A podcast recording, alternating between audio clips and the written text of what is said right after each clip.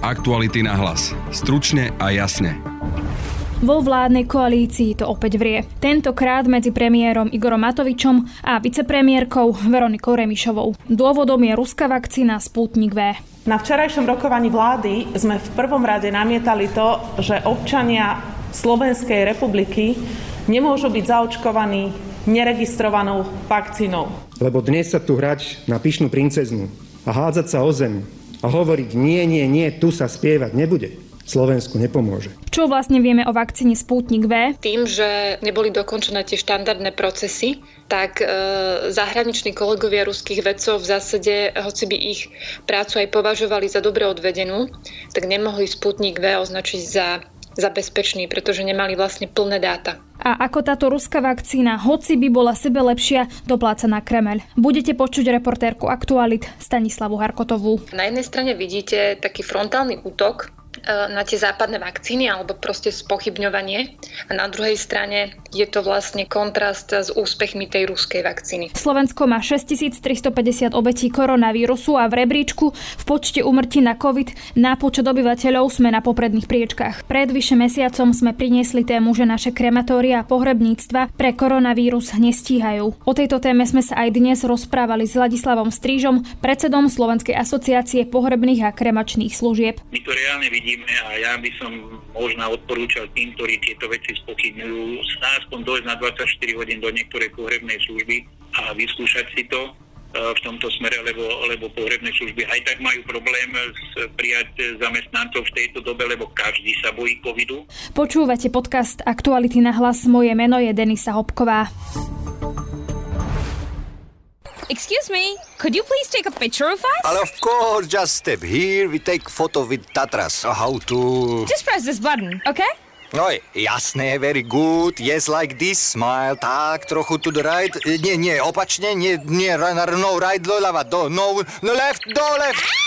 Nezáleží na tom, kde ste. Angličtina sa vám zíde všade. Zapíšte sa do našich online kurzov a učte sa, nech ste kdekoľvek. The Bridge. Škola, kde sa angličtinu naučíte. Aktuality na hlas. Stručne a jasne.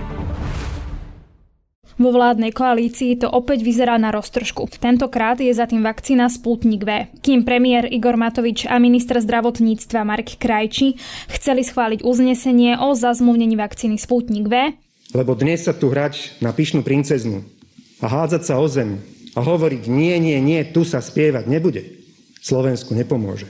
A jediné, čo dnes pomôže, je odložiť politikárčenie, odložiť geopolitické hry. Napríklad som hodiny strávil telefonovaním a rokovaním s ministrom hospodárstva Ruskej federácie. Som strávil hodiny rokovaním s ľuďmi kvôli vakcínám a myslím, že sa mi podaril malý zázrak. 2 milióny vakcín Sputnik 5 pre Slovensko do júna 2021. Veronika Remišová si buchla po stole a povedala, že nie. Na včerajšom rokovaní vlády sme v prvom rade namietali to, že občania Slovenskej republiky nemôžu byť zaočkovaní neregistrovanou vakcínou. Registrácia má u nás aj v Európskej únii jasný postup, prebieha na základe žiadosti výrobcu na základe žiadosti výrobcu sa registruje, posudzuje sa účinnosť v Európskej liekovej agentúre a tento postup sme doteraz dodržali pri všetkých dostupných vakcínach, ktoré na trhu máme. Vyzerá to ale tak, že téma nákupu ruskej vakcíny ešte nie je úplne uzavretá. Viktoria Nemetová, teatri, pán premiér, vy ste hovorili tiež o tých výnimkách, ktoré môže dať Marek Krajčia. Strana za ľudí tiež hovorí, že vlastne on môže nakúpiť, zazmluvniť e, tieto vakcíny aj bez e, súhlasu. Tak prečo to teda neurobiť bez súhlasu vlády? Môj osobný názor? Ja by som bol veľmi rád, aby to Marek Krajčí urobil aj zajtra. Čo vieme o ruskej vakcíne Sputnik, ako to je s jej registráciou v Európskej liekovej agentúre a hlavne, ako ruská vakcína, hoci by bola sebe lepšia, dopláca na Kremel. O tom všetkom sa budem rozprávať s reportérkou Aktualit Stanislavou Harkotovou, ktorú mám aj teraz na linke. Stanka, vítaj. Dobrý deň. Stanka, tak asi teda v tom úvode si možno pripomeňme, že ako to celé teda prebehlo, to, že Rusko teda ohlásilo, že je prvá krajina, ktorá má svoju teda vakcínu, teda vakcínu Sputnik. Ja teda len na úvod poviem toľko, že Sputnik je vlastne vakcína, ktorú e, vyvinulo Moskovské e, Gamalejovo Národné centrum pre epidemiológiu a mikrobiológiu. A je to vlastne vakcína, na ktorej pracoval tým, ktorý už pred pár rokmi vyvinul i e, jednu z vakcín proti ebole, vyvíjal i vakcínu proti ochoreniu MERS, ktoré takisto spôsobuje koronavírus. Ako sa vlastne v roku 2020 ukázalo, potom vedcom pomohlo rýchlejšie zareagovať, pretože už nezačínali na zelenej lúke, ale mali po ruke nejaký prototyp koronavírusovej vakcíny. Táto vakcína sa v zásade vyvinula do leta a niekedy na jeho sklonku sa čakalo to, že príde tá najdôležitejšia fáza, kedy mali ruskí vedci vlastne otestovať Sputnik V v tom klinickom testovaní na, na tisíckach dobrovoľníkov. No ale ruská vláda sa poponáhľala a už 11. augusta dala vakcínu zaregistrovať, čím e, v zásade získala to svetové prvenstvo, ale takisto tým, že neboli dokončené tie štandardné procesy, tak e, zahraniční kolegovia ruských vedcov v zásade, hoci by ich prácu aj považovali za dobre odvedenú, tak nemohli Sputnik V označiť za, za bezpečný, pretože nemali vlastne plné dáta. No a tie Gamalejovo centrum e, získavala vlastne potom postupne od, e, od septembra do, do novembra a, a nakoniec teda tú svoju vakcínu e, teraz vo februári aj opísali v tom jednom z tých najstarších a najznámejších lekárskych časopisov, časopise The Lancet. Potom ako teda vyšla tá štúdia v The Lancet, tak ako keby sa také tie skeptické pohľady, respektíve tá kritika na tú ruskú vakcínu tak mierne zmenila. Ako keby sa zmenil aj ten pohľad, e, neviem či všetkých krajín, ale niektorých krajín e, na, na ten Sputnik. Áno, pretože ruskí vedci vlastne v Lancete opísali ten základ toho, ako vlastne ich e, vakcína vyzerá, akú metodológiu využívali, všetky tie potrebné procedúry a základné dáta e, o účinnosti, ktorá sa teda pri Sputniku V pohybuje okolo 92%, čo sú samozrejme povzbudivé informácie. Lenže pre časť vedcov ešte stále to nie je ako keby dosť informácií, najmä o tej testovacej fáze, ktorá prebehla od septembra do novembra u zhruba 20 tisícoch ľudí. Ale Samozrejme tým, že vlastne Rusi ako keby prvýkrát tak viac verejne e, opísali tú svoju vakcínu, tak sa to samozrejme stretlo s uvítaním aj vzhľadom na to, že dovtedy o tej vakcíne verejne boli známe len nejaké základy. Čiže, čiže v zásade to ako keby trošku zdvihlo tú dôveryhodnosť tá dôveryhodnosť ako keby bola možno, že na 100% e, potvrdená práve asi tou Európskou liekovou agentúrou, na ktorú sa napríklad odvoláva aj Veronika Remišová, ktorá teda videli sme, že včera nepod, respektíve vetovala uznesenie vlády. E, a tak celý ten proces, či si vôbec požiadalo Rusko o tú registráciu Európskej liekovej agentúry je tiež taký pomerne záhadný. Asi budeš vedieť opísať, že ako to bolo, v akom štádiu je to teraz to, že Rusi nepožiadali o registráciu v Európskej liekovej agentúre, tak to patrí ako keby k tým kontroverziám, ktoré e, sa dnes spomínajú v súvislosti so Sputnikom e, V, pretože aj Rusi musia samozrejme veľmi dobre rozumieť tomu, že tá Európska lieková agentúra je inštitúcia, ktorá je pre Európu garantom bezpečnosti liekov a teda je dôležitým hráčom v procese. A vy keď vlastne toho hráča vynecháte, tak to samozrejme vzbudí e, otázky. Ja teda len dodám, že Rusko, aspoň teda e, pokiaľ ide o tú komunikáciu e, vo vnútri Ruska, teda smerom k domácemu publiku, komunikuje tú registráciu Sputniku V v Európe ako registráciu, ktorá bola podaná v Európskej lekárskej asociácii, čo je malé Európske lekárske združenie, ktoré pochopiteľne so schváľovaním liečiv nemá nič spoločné. Takže v zásade vytvára to dojem, ako keby k tomu ruskému publiku išla informácia, že teda ruskú vakcínu už posudzuje Únia, no zatiaľ ju neschválila. Druhá vec je, že treba si vlastne všimnúť aj ten celkový prístup, e, ktorý sa ukázal napríklad na príklade Maďarska, kedy sa uh, Rusi akoby snažia tak trošku obchádzať úniu ako celok a vakcínu ponúkať jednotlivým štátom. Aj toto je vlastne otázka, že prečo to Rusko robí. A potom, keď sa pozriete na diskusiu medzi obyčajnými ľuďmi, tak, tak vidíte jedno. Proste uh, je kríza, téma očkovania je samozrejme citlivou záležitosťou. No a štáty zdôrazňujú, že, že na to, aby vakcína mohla e, ísť na trh, tak musí prejsť e, nutnou kontrolou. A Rusko vie, že aj o jeho vakcínu je v časti obyvateľstva záujem, ale ponúka ako keby túto vakcínu bez kontroly. A teraz táto časť obyvateľstva môže mať pocit, že ruskú vakcínu v zásade v Európskej únii odmietajú a pritom vlády sa snažia len udržiavať postup a ako som hovorila už proste na začiatku, že Rusi tomu musia rozumieť. A to je to, že to Rusko zatiaľ Európsku liekovú agentúru zrejme teda nepožiadalo o to, aby registrovala tú vakcínu Sputnik. Tá posledná správa, to sú proste informácie, ktoré boli pred pár dňami zverejnené, že Európska lieková agentúra stále ako keby potvrdzuje, že, že nie zatiaľ e, nemáme od ruskej strany žiadosť o registráciu.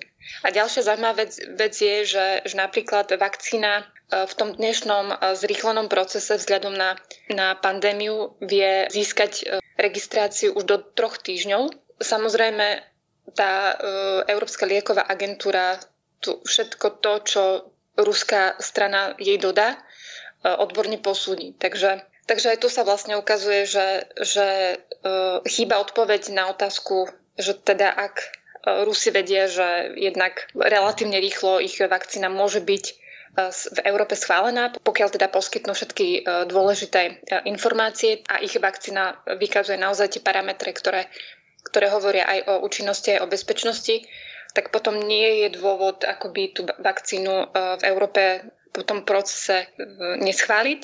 Ale teda opäť otázka znie, že prečo to Rusi nespravia. Tak zaujímavú vec, ktorú si písala, je, že aj keby, že tá vakcína je seba lepšia a videli sme aj, že tá štúdia Lancet tiež povedala, že, že tá vakcína je dobrá samozrejme potom sme sa bavili o tých ďalších krokoch, ako je Európska lieková agentúra a podobne, ale aj keby, že je seba lepšie, takže dopláca na Kremel v podstate. Tak, ja by som to ešte akoby dala do takej uh, detailnejšej podoby, že dopláca na tú prokremelskú propagandu, pretože stále mám pocit, že v tých posledných rokoch je to vždy e, nejaká téma, ktorá sa proste tými ruskými kanálmi tak akoby intenzívnejšie premieľa. E, raz je to proste povedzme téma e, vojny na Ukrajine, potom je to zase iná téma a dnes z okolností teda máme Sputnik V, ktorý vlastne na ruských kanáloch je tých, tých pro kremelských štátnych e, vykresľovaný ako tá spásonosná vec, ktorá teda prichádza e, na pomoc Európe, v ktorej zlyháva e, očkovací program, že teda tie západné spoločnosti, ktoré vyvíjali iné vakcíny, jednoducho nestíhajú alebo si proste neplnia nejaké svoje záväzky. A oni teda prichádzajú so Sputnikom V, ktorý je tu práve na to, aby pomáhal No len problém je v tom, že keď si proste pozriete tie, tie všelijaké správy, ktoré sa objavujú a v akých množstvách, tak e, na jednej strane vidíte taký frontálny útok e, na tie západné vakcíny alebo proste spochybňovanie a na druhej strane je to vlastne kontrast s úspechmi tej ruskej vakcíny. Pri tej americko-nemeckej vakcíne sa napríklad zdôrazňuje to, že ja neviem, akú majú silu tie mocné americké korporácie, ktoré chcú len zarobiť. A pritom treba povedať, že aj ruská vakcína má svoj trh, pretože jednak je lacnejšia. To znamená, že je predpoklad, že, že bude mať povedzme, väčší dopyt po nej bude v tých záľudnejších, chudobnejších krajinách. Plus má ďalšiu výhodu, že, ktorá sa týka logistiky, že nevyžaduje to zmrazenie a vie sa teda ľahšie uskladňovať. Takže všelijaké takéto správy sa e, objavujú, kde teda na jednej strane tie západné vakcíny e, sú vykresľované. Vždy sa e, dáva pri nich nejaký taký negatívny príbeh a to sa potom dáva do kontrastu s tými úspechmi ruskej vakcíny. Čiže ako keby na jednej strane vidíme veľmi, e, veľmi silný tlak na to, aby e, ruská vakcína bola vykresľovaná ako tá najlepšia, e, bez nejakých vedľajších účinkov a na druhej strane vlastne tie západné vakcíny ako vakcíny, ktoré sú spojené s nejakými problémami. Čo je cieľom, že napríklad presvedčiť aj ľudí, aby si dupli, že chcú teda Sputnika napríklad na miesto Pfizer alebo Moderny, niečo také, že dostať sa aj teda k tým, k tým ľuďom, lebo videli sme, že dneska bol taký, e, premiér ukázal prieskum že ak by napríklad bol na Slovensku, bolo možné na Slovensku sa očkovať Sputnikom, že viac ľudí by malo záujem sa napríklad zaočkovať a tak, čiže môžeme to, tomuto rozumieť ako nejakému cieľu Rusku. E, zapáči sa teda tým ľuďom, aby si napríklad vybrali napokon toho Sputnika? No, ja si myslím, že na jednej strane je to samozrejme o o tom tie, tie vakcíny proste uh, aj, jednak aj predávať. Samozrejme je s tým spojený aj, aj nejaký biznis plán, ale na druhej strane my sa proste roky bavíme o tom, že strategickým záujmom Ruska je rozdelená únia. Pretože Rusom je ľahšie, keď e, budú vyjednávať a rokovať samostatne s každým členským štátom, e, kde majú samozrejme silnejšiu pozíciu, než keby sa mali baviť povedzme s úniou ako celkom. A vlastne tu sa môže ukazovať práve to, že keď vlastne dochádza v tých jednotlivých štátoch e, k, te, k tomu stretu tých názorov, hej, že teda budeme ísť podľa pravidel, budeme ísť v, sú, v súlade s Európskou úniou, počkáme si na názor Európskej e, liekovej agentúry, alebo naopak kvázi e, obídeme túto inštitúciu a proste rozhodneme sa sa sami, sami za seba. A, a, a vlastne toto ako keby vyhovuje uh, Rusom, že jednoducho my sa, sa už nespoliehame až tak na spoluprácu s Európskou úniou, ale naopak ideme svojou vlastnou cestou v ktorej sú ale oni potom v tých vyjednávaniach e, o dosť silnejší. Je to vlastne e, aj o tom, kedy si vlastne Rusko takýmto malým spôsobom vie e, potvrdiť, že, že či ešte má v tej krajine alebo aký, aký vplyv má má v tej krajine. Mne len napadol ten akoby príklad toho Maďarska, že, že Maďari sú dlhodobo vnímaní ako také slabšie ohnívko e, Európskej únie a teraz v zásade veľmi symbolickým spôsobom to boli oni, ktorí boli prví, ktorí obišli vlastne e, tie európske inštitúcie a sami si e, vlastne schválili vakcínu, na čo majú samozrejme právo. Ako to vyzeralo teda v samotnom Rusku s očkovaním a so Sputnikom? Je tam záujem o to očkovať sa a, a podobne? Rusi začali očkovať už niekedy v jeseni ešte e, predtým, než vôbec Vladimír Putin na jednej z konferencií teda poprosil tie, e, tých štátnych úradníkov, ktorí majú túto agendu na starosti, aby teda začali e, masovo alebo masovejšie očkovať. Ukazuje sa, že za tie mesiace síce treba povedať, že presné počty zaočkovaných nie sú v Ruske zverejňované ako napríklad u nás na Slovensku je, že vidíme, že koľko každý deň Eh, pribudne tých zaočkovaných ľudí, tak v Rusku nejaké presné dáta nie sú, ale existujú odhady toho Gamalejovho centra, ktoré ktoré vlastne vakcínu a ono tvrdí, že už nejaké 2 milióny Rusov sú zaočkované s tým, že najviac ich je zaočkovaných e, v Moskve. Tu tiež ale treba povedať, že e, Moskva, ktorá má zhruba 13 miliónov obyvateľov, tak e, tam sa dalo zaočkovať zatiaľ nejakých 320 tisíc občanov. Tým, že ja som si teda v ruských médiách čítala aj o tom, že tá samozpráva sa snažila ľudí namotivovať aj rôznymi akoby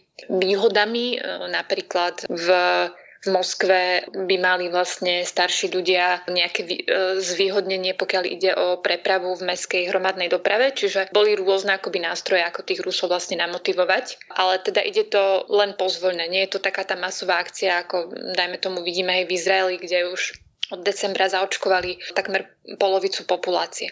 E, zaujímavé bolo sledovať aj reakciu vlastne e, tých ruských lekárov, e, ktorí boli nie všetci presvedčení o tom, že by mali teraz podávať vakcínu či už sebe alebo teda svojim pacientom, pretože v Rusku stále bežali tie klinické testy a samozrejme oni ako odborníci si tiež chceli počkať na celkové tie závery. V zásade aj v samotnom Rusku pomerne dlhý čas od toho momentu, keď vlastne Moskva teda víťazoslavne oznámila že sme prví na svete, ktorí sme zaregistrovali e, vakcínu proti koronavírusu, tak si za tie mesiace nedokázala vláda získať takú dôveru u občanov, aby, aby sa teraz akoby e, hrnuli e, do očkovania už len tým, že naozaj tá pandémia má aj na vlastne na Rusko a jeho zdravotníctvo veľké dopady. Ale nevidíme nejaké správy, že by teda v Rusku zaočkovaní ľudia mali nejaké problémy alebo niečo také. Vidíme tam také bežné správy, ako sa objavujú u nás, že niekto mal nejaký vedľajší účinok a podobne? Áno, tak toto je. Že ja som aspoň zatiaľ nezaregistrovala, že by sa písalo o nejakých vážnych problémoch, ale to sa priznam, že som akože cieľene nepatrala po tom, že či Sputnik e, spôsobuje nejaké vážne komplikácie. Vlastne niektorí ruskí novinári glosujú vlastne o tej, o tej vakcíne e, to, že že prečo sa vôbec čudovať, hej, že, že niekde vlastne na západe ruskej vakcíne neveria, pretože, a, a to súvisí s tou propagandou, že jednoducho ju promujú organizácie alebo jednoducho tej propagácii e, Sputniku V sa venujú ľudia, ktorí, ktorí vlastne e, svet donedávna presviečali, že e, malajzijský Boeing nad Donbasom zostrelila ukrajinská stíjačka, pričom všetci vieme, že to bolo úplne naopak a zostrelili ju zo separatistického územia ruským bukom. A, a tí istí ľudia zároveň e, presviečali e, Rusov, že Západ e, zinscenoval otravu Navalného, pričom vieme, že teda z rôznych vyšetrovaní investigatívnych, že podiel na Navalného otrave mala s najväčšou pravdepodobnosťou ruská FSB. Niektorí hovoria, že to je geopolitická otázka. Môžeme povedať, že teda to, to celé dianie okolo Sputnika, že je geopolitická otázka, že, že áno, napríklad niekomu naozaj záleží na tom, aby, aby bol Sputnik schválený Európskou liekovou agentúrou, ale že možno, že niekde je to naozaj, že geopolitická otázka, že proste ten Sputnik je nepriechodný, pretože uh, Rusko a Kremel a, a to celé?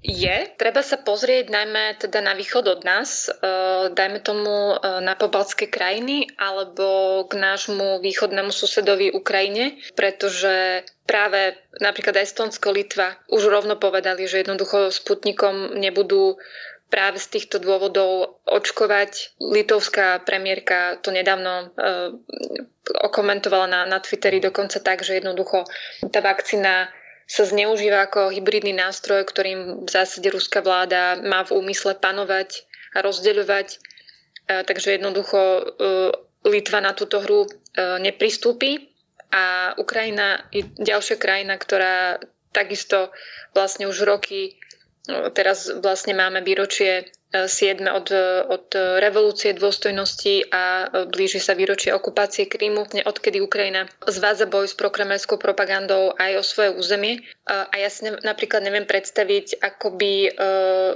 ukrajinský prezident Volodymyr uh, Zelenský uh, vysvetľoval Ukrajincom, že s krajinou, s ktorou je vlastne Ukrajina vo vojne, zrazu urobí biznis, keď to tak mám povedať tak ja si neviem ani predstaviť, že ako by zrazu vyzerali tie, e, tie správy v ruských médiách, e, kedy proste by titulky hlásili, že, že Rusi, ruská vakcína dobila Ukrajinu alebo niečo podobné. Čiže e, áno, v niektorých krajinách je to aj o geopolitike. Aktuality na hlas. Stručne a jasne.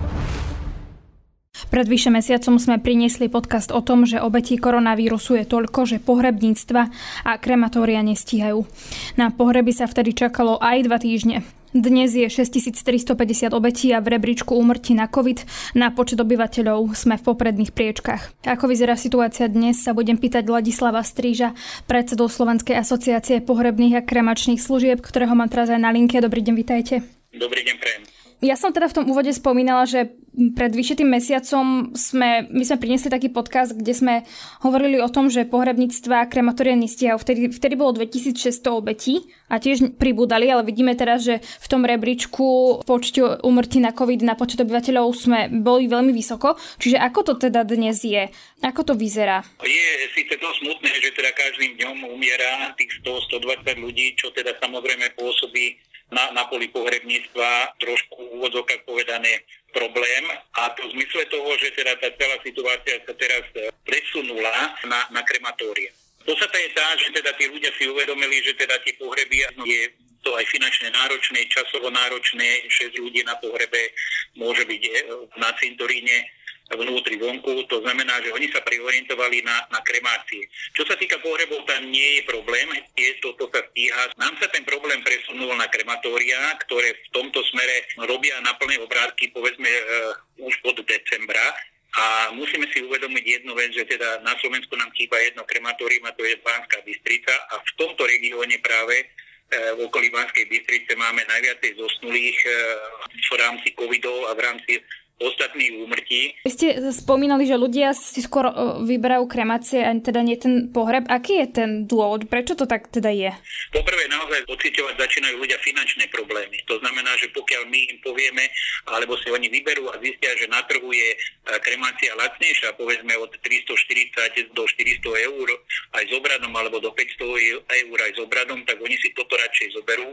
Už tí ľudia začínajú uvažovať o tom, akým spôsobom sa dá aj v tomto smere E, ušetriť. Nám tie krematória, ktoré tu e, boli alebo sú vlastne na Slovensku, pokiaľ bola normálna situácia, stíhali. Ale teraz sa zmenila doba a sami vidíte, že tento množstvo zosnulých a to riešenie finančného charakteru, čo sa týka príbuzných a pozostalých, naberá na obrátka. Koľko máme teda na Slovensku týchto kremačných centier? Mali by sme mať 7, ale je ich 6. Hej. Banská Bystrica už dlhodobo nepracuje. Ostatné krematória Bratislava, Žilina, E, Košice, Levice, Nitra a Nové zámky pracujú pre svojich e, klientov, myslím, pre pohrebné služby e, v zmysle toho, ale tiež sú na hrane. To znamená, že, že tiež budú potrebovať v tomto smere údržbu a tu bijeme na poplach, že toto budeme musieť nejakým spôsobom koordinovať. Vy hovoríte, že budú potrebovať údržbu. Čo to znamená v praxi? Všetci si musíme uvedomiť, že tieto PC pracujú v hodnotách, tepelných hodnotách od 800 do 1000 stupňov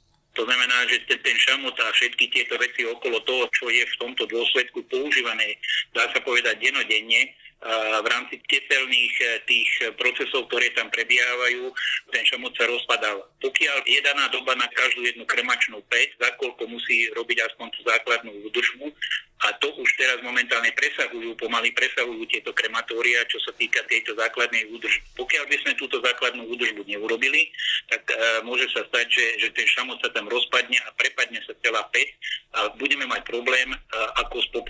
To znamená, že k tomuto by mus, musíme pristúpiť odborným spôsobom. Uh, problematika, ktorá sa už vyriešila včerajším dňom, je to, že teda E, musíme pozvať e, týchto technikov z Čiech, musia dostať istú výnimku, nemuseli byť v karanténe a urobiť túto údržbu. To znamená, že tá pec pred touto údržbou sa musí odstaviť minimálne na týždeň a potrebuje aspoň týždennú údržbu každá jedna pec. Čiže tá problematika sa bude posúvať, čo sa týka kremácií, určite 2-3 týždne. No lebo pred tým vyšším mesiacom sme priniesli v tom našom podcaste, že sa čaká na pohreby aj dva týždne. Teraz to teda bude ešte, ešte horšie? Musíme si rozdeliť situáciu e, v zmysle toho. Pohreb je niečo iné, kremácia je niečo iné. Pokiaľ sa jedná pohreby do zeme, s tým nebudú problémy, e, i keď hovorím, tá zem je teraz zamrznutá, to, to kopanie je náročnejšie, ale naozaj tí, ktorí budú chceť spopolňovanie po obrade, povedzme, keď to zoberie tá pohrebná služba do toho vybraného krematória, tak môže sa stať, že tí budú čakať na úrnu aj 3-4 týždne tu je ten problém a tu my musíme dávať pozor, aby niektoré tie krematória, ktoré sú na Slovensku, aby v rámci tohoto systému sa neodstavili kvôli nejakým závažnejším poruchám. Vy ste hovorili aj tento týždeň, že by ste chceli, aby sa zamestnanci pohrebníctiev alebo krematóri nechali zaočkovať. Máte problém s tým, že by sa napríklad pri tej práci niekto infikoval? To je druhý závažný problém v tomto smere, kde sme teda včera dostali odpoveď e, opäť a zase, že čakáte ste poradí. My tomu rozumieme, že nie sú tie vakcíny, hej. Musíme si naozaj uvedomiť, že to, to domino, ktoré teraz padlo a kde budú chodiť e, pohrebné služby a budú chodiť do domov, domov dôchodcov a tak ďalej. E, títo ľudia, ktorí budú sa pohybovať v týchto priestoroch, nie vždy sú informovaní o tom, že tí príbuzní sú v karanténe, majú COVID a tak ďalej a tak ďalej. A pokiaľ sa títo ľudia nakazia, ľudia pohrebných služieb sa nakazia v týchto priestoroch, ale nie len ako doma, ale aj pri transporte z nemocní z covidových priestorov, hej, tak to bude potom problém, lebo ja si neviem predstaviť, kto potom bude pracovať v tomto smere v tejto oblasti. A už sa vám teraz stalo, že keď niekedy išli teda do tých domov, že sa tam infikovali od nejakého príbuzného, ktorý mal COVID? Bohužiaľ áno, musím úprimne povedať, že teda sú, boli už tu mesta ako Spiská Nová Ves, e, Prešov, Nitra a Levice. A tie proste sa stalo, že bude, museli byť odstavení na týždeň, hej, čiže týždeň sa im tam posunuli tí, tie obrady, alebo si to rozdelili medzi sebou tie pohrebné služby, ale pri takomto množstve zosnuli, naozaj keď je len v regióne, e, napríklad v stredoslovenskom regióne, keď, keď niekde niekto vypadne v tomto smere, že teda sa nainfikuje, tak e, to je naozaj katastrofický stav, ktorý sa bude musieť riešiť nejakým spôsobom, lebo čakať na pohreb, e, dobre, vydržíme týždeň, dva. Ale, ale keď vypadnú tieto pohrebné služby e, kvôli tomu, že neboli očkovaní, tak to je, to je problém. Ako vyzerá ten váš deň v tej práci? Je to rozdelené podľa regiónov. Regióny, kde je väčšia infikovanosť, tam je väčšia úmrtnosť. To znamená, že pokiaľ niektorých obliadajúcich lekárov nahlási úmrtie a tá pohrebná služba, alebo teda ten príbuzný si vybral tú pohrebnú službu, no tak tá pohrebná služba musí ísť e, do toho terénu, musí ísť pre toho zosnulého a pokiaľ je to covidová záležitosť, samozrejme sa musí obliecť do skafandrov, úvodzovkách povedané do oblekov ochrany a musí túto situáciu riešiť. Hej. Čiže v tomto smere je tá práca dosť stresovitá. Teda musia si dávať tí zamestnanci pozor a tí príbuzní sú ešte viac strese. Hej, čiže musí sa to nejakým spôsobom psychologicky zladiť, tá celá situácia alebo ten celý vývoz. Tento pacient zosnulý sa vyvezie do pohrebnej služby, ale zase do pohrebnej služby prídu príbuzní objednať pohreb a tu tiež je istá nervozita, e, lebo je tu viacej ľudí. Čiže nervozita na jednej strane, na druhej strane, ktorú musíme nejakým spôsobom psychologicky zvládnuť. A to, toto je to náročné pri tejto pandémii, že proste tých negatívnych správ a tých negatívnych vecí poslednú dobu zažívame toľko, že, že naozaj e, to spracovať e, psychicky je dosť náročné. Ako teda zvládajú ale um, tú situáciu tí trúchliaci, ak napríklad pri tých pohreboch môžu byť iba šiesti a pritom napríklad by tam chceli byť aj desiatí a celkovo teda tie umrtia okolo covidu, ako vnímate, že to prežívajú ľudia aj s tými obmedzeniami? No, je to náročné. My sme včera podali otázku na tej tlačovej konferencii, teda, aby, aby sa teda pán hlavný hygienik vyjadril v, v tejto situácii, či by sa toto obmedzenie nedalo nejakým spôsobom zrušiť. Večer sme v televíznych novinách počuli, že teda nie. E, musí pri tejto pandemickej situácii zostať tých 6 ľudí v obradnej sieni môže byť, to isté platí aj vonku. E, pozrite sa, z hľadiska toho, že, že tí pacienti zomierajú v tých priestoroch alebo v takých priestoroch, kde teda nemôžu prísť príbuzní, nemôžu sa s nimi rozlúčiť a ešte budeme terorizovať alebo tlačiť nejakým spôsobom von z cintorína, to je nemysliteľné. Hej. Čiže dobré nariadenie je také, aké je. Pokiaľ ich my informujeme, alebo respektíve pohrebné služby dávajú podpísať toto nariadenie tým objednávateľom pohrebu, oni sú s tým stotožnení, ale uvedomte si, že není našou úlohou a ani úlohou správcu cintorína vyháňať tých ľudí z tých, tých cintorínov. To proste z etického hľadiska nejde. My rozumieme, že je tá pandémia, my aj to rozumieme, že teda musí sa ale e, musíme si uvedomiť aj to, že jedna rodina obsahuje viac jak 6 ľudí, max 15, keby sme to uvoľnili na 15 ľudí, ešte by sa to dalo možno nejakým spôsobom pochopiť, ale my tých ľudí nemôžeme vyháňať.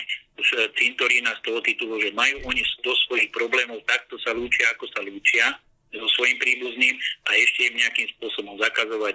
Ako vnímate napríklad to, že niektorí spochybňujú COVID, nedodržiavajú opatrenia, keď teda vy vidíte, že čo to spôsobuje ten vysoký počet obetí napríklad u vás, že, že tie krematórie prestávajú stíhať? Z nášho hľadiska, čo sa týka pohrebných služieb, to je závažný problém, lebo naozaj tí ľudia si zafixovali do, do hlavy, že teda dobre, teraz neexistuje chrípka, teraz neexistuje niečo iné ale my to reálne vidíme. My to reálne vidíme a ja by som možno odporúčal tým, ktorí tieto veci spochybňujú, aspoň dojsť na 24 hodín do niektorej pohrebnej služby a vyskúšať si to e, v tomto smere, lebo, lebo pohrebné služby aj tak majú problém s prijať zamestnancov v tejto dobe, lebo každý sa bojí covidu. Hej? A, a naraz, keď by náhodou došli a keby náhodou to videli, tak naozaj zistia, že, že ten COVID existuje.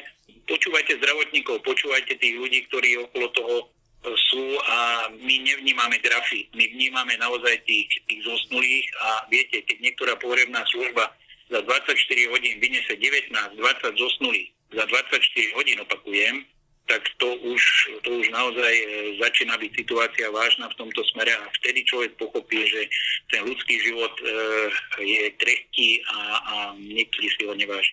E, máte v tomto teda smere nejakú veľkú podporu štátu, lebo teda vy, vy ste v minulosti spomínali, že si na vlastné náklady zabezpečujete ochranné obleky, dezinfekciu a aj to včera ste mali to stretnutie, ale keď som tak pozerala vaše vyjadrenia aj v minulosti, tak to vyzeralo ako také akože nie, že prvé stretnutie, ale ako keby sa to dlhodobo neriešilo, alebo ako keby ste dlhodobo nevedeli tú podporu štátu. Tak možno to, som to zle si nejak ja vyčítala, ale vieme to upresniť, že ako to teda je. Áno, pochopili ste to dosť správne. Viete, e, doteraz sme komunikovali nejakým spôsobom e, s kompetentnými orgánmi po telefóne, riešili sme situáciu. Teraz, keby sa tá situácia trošku zmenila a keď niekde sa niekam neviete dovolať, alebo niekde, aby som to diplomaticky vyjadril, niekde tú vašu problematiku niekto nechce chápať a snaží sa tú vašu problematiku niekde presunúť na niekoho iného, tak to je, to je problém. E, to znamená, že preto sme na to upozornili aj na tej tlačovke, kde, kde teda sme a vidíte, že to malo svoje opodstatnenie a, a nakoniec to malo aj svoju reakciu, že teda áno, sadli sme si na to, prediskutovali sme tú tému, lebo, lebo jednoducho, e, pokiaľ sa neuhlásite a neriešite túto problematiku zrejne, mám taký pocit, že zatiaľ vás nechávajú voľným pádom padať. Ale štát nám v tomto smere nedal ani rúško, ani nič, ani v prvej fáze, ani v druhej fáze. Čiže všetko si musíme zabezpečovať sami, a hovorím o pohrebných službách, krematóriách, správach cintorínu. Všetci si všetko museli zabezpečovať sami a riešiť si to sami. Dokonca aj tie kontajnery, ktoré boli postavené k týmto krematóriám, e, ktoré si museli oni objednať, e, tak si to museli kúpiť za vlastné peniaze. Čiže môže sa ľahko stať, že tieto veci, ktoré oni museli investovať, a hovorím teraz o, o alebo budú musieť investovať aj pohrebné služby o nejakých e, kontajneroch alebo kladiarenských zariadeniach, sme museli prediskutovať so štábom, aby sme našli nejaké riešenie pri, pri takomto množstve zosnulých, e, ktorých budú musieť byť niekde uložené. Toto riešenie sa až po tejto našej tlačovej e, besede našlo a až, až po tejto tlačovke sa začali kompetentní v, v tomto smere tak trošku prebúdzať kde si ani neuvedomili túto situáciu, že keď teda naozaj niektoré krematórium vypadne na Slovensku, že to bude závažný problém. No a to je z dnešného podcastu všetko. Ak radi počúvate naše podcasty, nájdete nás na webe a aj v našich aplikáciách. Napríklad si môžete vypočuť ranný podcast s ekonómom a analytikom Martinom Šusterom a zajtra si môžete pustiť ďalší diel nášho víkendového podcastu Múzeum. Na dnešnom podcaste spolupracovali Matej Ohrablo a Adam Oleš. Pekný zvyšok dňa a tiež pekný víkend želá Denisa Hopková. Aktuality na hlas. Stručne a jasne.